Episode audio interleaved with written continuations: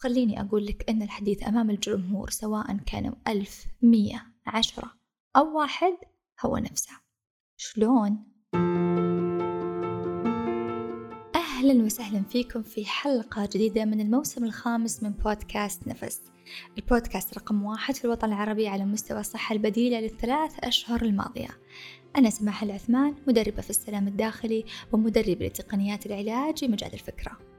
وإذا أول مرة تسمع حلقاتي أو من متابعيني العزيزين لا تنسى أنك تشارك هذه الحلقة عبر صفحتك الإنستغرام وأنا راح أعمل لها ريبوست وتكتب لي تعليق على اقتراحاتك لأنها تهمني. وأخيرا تعطي تقييم خمس نجوم لهذا البرنامج حتى أنك تشجعني.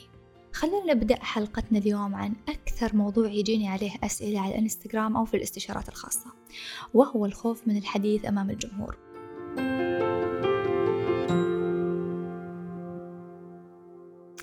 أنت ما تخاف من العدد أنت تخاف من شخص واحد يسوي لك شيء أنت ما تبيه. يحرجك يزعجك يكذبك يفشلك يهز ثقتك إلى آخره من الصفات اللي ممكن تربكك أثناء الحديث. إذا الموضوع يبدأ بشعور خوف تجاه ردة فعل الطرف المقابل من تقديمك للعرض أو من كلامك. وهنا في نظري أقسم أسباب هذا الخوف إلى قسمين وهذه طريقتي في عملائي لما أجي أساعدهم أنهم يتخطون هذه المشكلة. الجانب الأول في وجهة نظري هو الخوف من الوقوع في الخطأ. إنك أنت ما تسمح لنفسك إنك تغلط أو الغلط عندك شيء غير مقبول في سيستمك أو في نظامك. هذه الفكرة اللي أنت اكتسبتها من الطفولة ممكن تكون من المدرسة ممكن تكون من طريقة التربية. زرعت عندك فكرة إنه من غير المقبول إنك أنت تغلط لدرجة إنك لو غلط تجلد نفسك أكثر ما أن الناس تجلدك أو تحاسبك على خطأك. أتذكر مرة كان عندي جلسة لطبيبة كانت تشتكي إنها تخجل تشارك رأيها في الراوند الصباحي أو في الجولة الصباحية على المرضى آه، أو إنها تعلق على حالاتهم. تحس إنها أقل خبرة أو كفاءة من الآخرين بالرغم من أن درجاتها في الجامعة جدا ممتازة تقييمها جدا ممتاز والكل يمدحها. من خلال جلسات الـ coaching أو جلسات الـ TFT عرفنا أن الموضوع يرجع لشعور من الطفولة بينها وبين أختها التوأم. كانوا دائما يقارنونها فيها أنه هي أذكى أفضل كلامها أكبر من عمرها تصرفاتها أكبر من سنها وهي في المقابل تخزن عندها شعور أن هي غير مهمة أو أنه رأيها غير مهم أو أن الأهم هو أختها والآن انعكس هذا الشعور على عملها. بفضل الله مع جلسات الـ coaching وبمجرد ما أنه إحنا اشتغلنا على هذه المشاعر بالـ TFT صارت أفضل بشكل جدا واضح. صارت تقدر تشارك رأيها وتعبر وتشرح حتى على صعيد العلاقات والأهل لاحظوا هذا التطور. طيب القسم الثاني من موضوع الخوف أمام الجمهور هو الخوف من ردة فعل الطرف المقابل اللي هو الجمهور. وهذا أيضا يرجع للقصص أو الأحداث اللي أنت مريت فيها. مثلا ما كان لك ما كان مسموح لك إنك أنت تعبر عن رأيك أو كنت في بيئة متنمرة دائما يتنمرون عليك أو بالسعودي نقول يطنزون عليك أو يعايرونك على أي شيء تقوله. يعني مثلا اسكت اسكت أنت ما عمرك تقول شيء صح يضحكون على كلامك لأنك أنت صغير في السن. أي موضوع تعبر فيه عن رأيك يو قديمة يو أنت ما تعرف. يعني باختصار دائما في قمع لأي فكرة تطرحها. وهذا الشيء ما راح أقول أنه مش منتشر. أغلب البيوت أو أغلب الأخوان أو أغلب الأطفال عندهم هذه المشكلة. لكن لما إحنا نكون كبار وواعيين أنه قد يكون هذا سبب متخزن عندي أنا غير مدرك له تقدر تحله. اللي أبغى أقوله لك أنه مشكلة الخوف من الحديث أمام الآخرين مشكلة بسيطة. ممكن تتغلب عليها باتباعك بعض الخطوات السهلة بإذن الله اللي راح أشاركك إياها. ولكن إيش اللي يخليني أقول لك هذا الشيء؟ رغبتك في التخلص من هذا الخوف. يعني إن أنت شخص عندك شيء تقدمه أو حاب إنك أنت تقدم شيء مشتغل على نفسك أو عندك معلومة تبغى تقدمها أو آه، شيء آه، قرأته أو معلومة معينة في شيء تبغى تقدمه للناس ومو شرط تكون متحدث تحفيزي أو محاضر أو مدرب حتى تقدم معلومات لا حتى لو عندك برزنتيشن في الجامعة أو في المدرسة أيضا أنت تعبت واشتغلت على هذا الشيء وعندك مجهود تبي تقدمه. حتى لو حديث في مجلس أو مشاركة لرأيك أيضا أنت عندك شيء تبي تشاركه وتبي تقدمه فلا تستهين أبدا بأي شيء أو أي معلومة أو أي رأي تبغى تقدمه. وأنا هنا أحييك أنك أنت تسمع هذه الحلقة وتبحث عن طريقة لإيجاد حل. وهنا أبيك تسأل نفسك مين الشخص اللي وأنت صغير أو في أي جزء من حياتك سابقا تستحي تتكلم قدامه أو تخاف أنه يتنمر عليك أو يسكتك أو ما يسمح لك تعبر عن رأيك؟ إيش الموقف اللي صار وحسيت فيه أنه يا ليتني ساكت أحسن أو يا ليتني ما تكلمت؟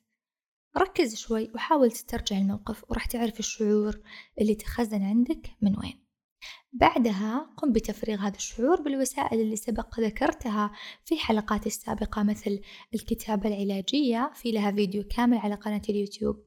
أو ممكن تتعلم برنامج آه، تقنيات التي إف تي حتى تعالج نفسك بنفسك. وهي تقنيات نقوم فيها بالنقر على مسارات محددة في الجسم حتى نحرر المشاعر السلبية. راح أضع لكم رابط تعريفي لهذه التقنيات في وصف الحلقة.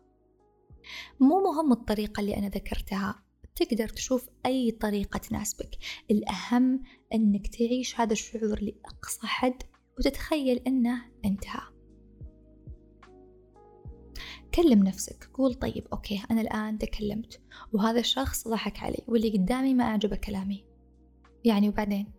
so so what إيش أسوأ شيء بيصير يعني؟ يعني إيش راح يصير بعدين؟ بيفشلوني بيضحكون علي؟ بيطردوني؟ بتكتشف إنه ما في شيء من هذه الأشياء بتصير لك ولكن أنت مكبر الموضوع حبتين. طيب ممكن تقول لي سماح أنا ما أعاني من ولا مشكلة من المشاكل اللي أنت ذكرتيها لا في طفولتي ولا في أي موقف أنا مريت فيه ولكن لسه عندي خوف من الحديث أمام الناس. طيب تخيل معي الآن أنه أنت أمام جمهور أيا كان العدد إيش أسوأ شيء تخاف أنه يحصل لك؟ لا تفكر كثير أول إجابة أو أول صورة تجي على بالك هذا هو خوفك الصحيح. وخلينا نكون صادقين مع أنفسنا شوي ممكن تجيك صورة أنه إيش بيقولون عني؟ يمكن ما أقدر أقنعهم يمكن يضحكون على شكلي. في كثير أحسن مني أنا أدائي جدا سيء. أبغاك تكتب أغلب المخاوف اللي تجي على بالك الآن وخليني أقول لك أن أغلبها جاي من عدم تقبلك لذاتك وأخطائك. وهذا اللي يستغرب منه عملائي لما أقول لهم أثناء الجلسة أن أنتم ما تخافون بس من الحديث أمام الناس لأنه خوف إنما أنت غير متقبل ذاتك وغير متقبل أخطائك.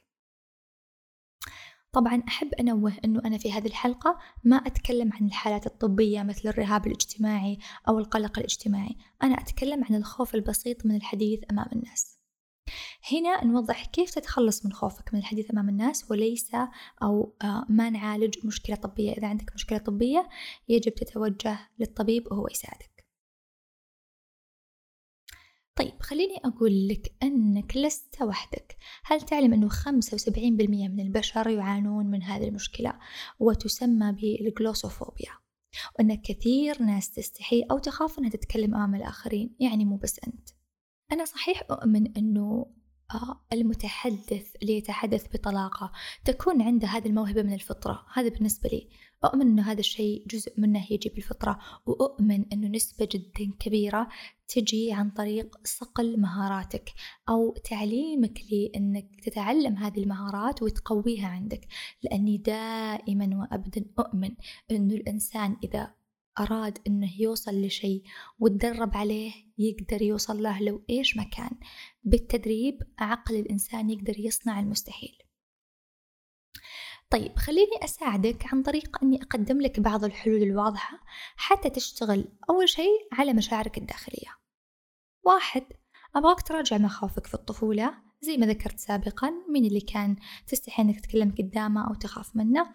خصوصا يعني مواقف كبت المشاعر التنمر. ممكن تسمع حلقة كيف أسخر خوفي لصالحي وتطبق تمرين التي إف تي الموجود فيها. طبعا تمرين جدا قوي وفي كثير أشخاص استفادوا منه لذلك أنصحك إنك أنت آه، تجرب هذا التمرين. راح أضع لك رابط حلقة هذا آه، هذا الموضوع في وصف الحلقة. اثنين تقبل أخطائك يا أخي. إيش يعني إنك تغلط في إيميل؟ أو إيش يعني إنك تتخذ قرار خطأ؟ أو إيش يعني إنك تقول كلمة غلط؟ أو إيش يعني إنك ما تعرف تقول جملة صحيحة؟ إحنا في النهاية بشر ولازم تتصالح مع هذه الفكرة أنك عادي إنك تغلط مو نهاية العالم. الحين وأنا أسجل هذه الحلقة في كلمات قلتها غلط وفي حروف أكلتها. بس عادي تصير بحاول إني أعدلها بس الأشياء اللي ما تتعدل it's okay okay. ثلاثة ابحث عن نقاط الضعف واشتغل عليها.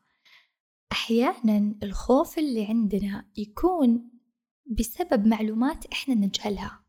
لذلك إذا أنت بتقدم شيء بتقدم عرض بتقدم آه أي موضوع عندك لازم تتعلم وتكون ثري جدا بالمعلومات. عن الشيء اللي أنت تقدمه زائد عندك خلفية جدا كبيرة عن مهارات التقديم ومهارات الحديث أمام الناس. حتى تكون شخص واثق. أربعة ركز على نقاط القوة اللي عندك حتى تعزز ثقتك بنفسك. أنا متأكدة أنه إذا أنت عندك جانب ضعيف بس في الخوف من الحديث أمام الآخرين عندك إيجابيات جدا كثيرة بس أنت مش مسلط الضوء عليها. لذلك ركز على نقاط قوتك حتى تزيد من ثقتك بنفسك. وتذكر أنه الشخص الواثق ما تعليقات الآخرين السلبية عنه. هذا بالنسبة لصعيد هذا بالنسبة على صعيد مشاعرك الداخلية. وهذا اللي دائما أركز عليه في بودكاست نفس. ممكن تسمع حلقات كثيرة أو تقرأ مواضيع كثيرة عن هذا هذا التوبيك أو هذا الموضوع اللي هو الخوف من الحديث أمام الآخرين. آه وحتكون خطوات عامة أو بعض النقاط اللي تساعدك ولكنها ما راح تسلط الضوء على ما بداخلك وإحنا هنا في هذا البودكاست دائما ننظر للداخل. طيب نجي للجانب العملي. المشاعر لحالها إذا اشتغلنا عليها ما تكفي. زي ما قلنا لازم إحنا نكون إذا نبغى نكون محترفين أو نكون متحدثين جيدين لازم نطور بعض المهارات. خليني أشاركك بعض النقاط الأساسية. واحد لما تجي تتكلم عن أي موضوع حدد موضوع العرض أو الموضوع اللي أنت بتتكلم عنه وادرسه بشكل جيد. ابحث ابحث عن الناس اللي تختلف عن رأيك. يعني مثلا أنت تقدم موضوع يتكلم عن فوائد استخدام هذا الجهاز. روح ابحث عن الناس المعارضين لهذا الجهاز وشوف وجهة نظرهم وادرسها وافهمها. ليش؟ حتى تكون مستعد لأي منتقد ويكون عندك الرد المناسب وأيضا تفهم وجهة نظرهم. اثنين اكتب المحتوى بشكل كامل وراجعه أكثر من مرة وتأكد من المصادر اللي أخذت منها هذه المعلومات. ثلاثة. تدرب تدرب تدرب. هذه الكلمة دائما أقولها لطلابي ممارسين الـ TFT الإنسان قادر أنه يصنع المعجزات إذا تدرب. لذلك روح للمكان اللي بتقدم فيه العرض تدرب مرة ومرتين وثلاثة وأربعة. ما قدرت؟ طبق في البيت. شغل الـ presentation أو العرض على التلفزيون وتخيل أن الجمهور أمامك وطبق. عود عقلك على صوتك. خلي عقلك يسمعك وأنت تتكلم. خليه يشوفك حركاتك كيف تحرك يدك كيف تمشي كيف توقف كيف تشرح. أربعة لا تربط خوفك من الحديث أمام الآخرين مع قلة النوم أو الإسراف في الكافيين. أحرص أنك وقتها تكون يعني ماخذ القسط الكافي من النوم وتكون أعصابك هادئة. خمسة. وازن مشاعرك عن طريق تقنية الـ TFT راح أنصحك أنك تطبق تمرين تنفس ترقوة ثلاث مرات في اليوم. راح يخليك جدا مسترخي ومرتاح. مجاني موجود على اليوتيوب. ستة. مو ضروري وقت العرض أنك تنظر لأعين الناس. يعني وأنت تتكلم مو لازم تشوف عيونهم. ركز على منطقة الجبهة. ما حد راح يدري. إذا اتبعت هذه الخطوات أنت بهذا الشكل اشتغلت على نفسك من الداخل ومن الخارج. وخليني أزرع هذه الفكرة عندك. ما في شيء صعب. الإنسان يقدر يصنع المعجزات إذا تدرب. عدتها عليكم ثلاث مرات وأتمنى أنكم تصمونها لذلك أنت قادر أنك تتحدث أمام الجمهور والناس بطريقة جدا ممتازة. ولكن اشتغل على نفسك وأطلب المساعدة ممكن من لايف كوتش أو أي شخص حتى يدعمك. إذا عجبتك هذه الحلقة واستفدت منها شاركني تعليقك أسفل البودكاست. ولا تنسى تعطيني تقييم وتعمل ريبوست أو تشارك هذه الحلقة على الإنستغرام. وفي الختام خلونا نسأل الله أنه يعلمنا معنى القوة الداخلية والثقة الداخلية بأنه إحنا قادرين أننا نصنع المعجزات إذا آمنا بأنفسنا وتوكلنا عليه وحده. ألقاكم في الحلقة القادمة اللي عنوانها هل أستشير مدرب حياة أم طبيب نفسي؟ في أمان الله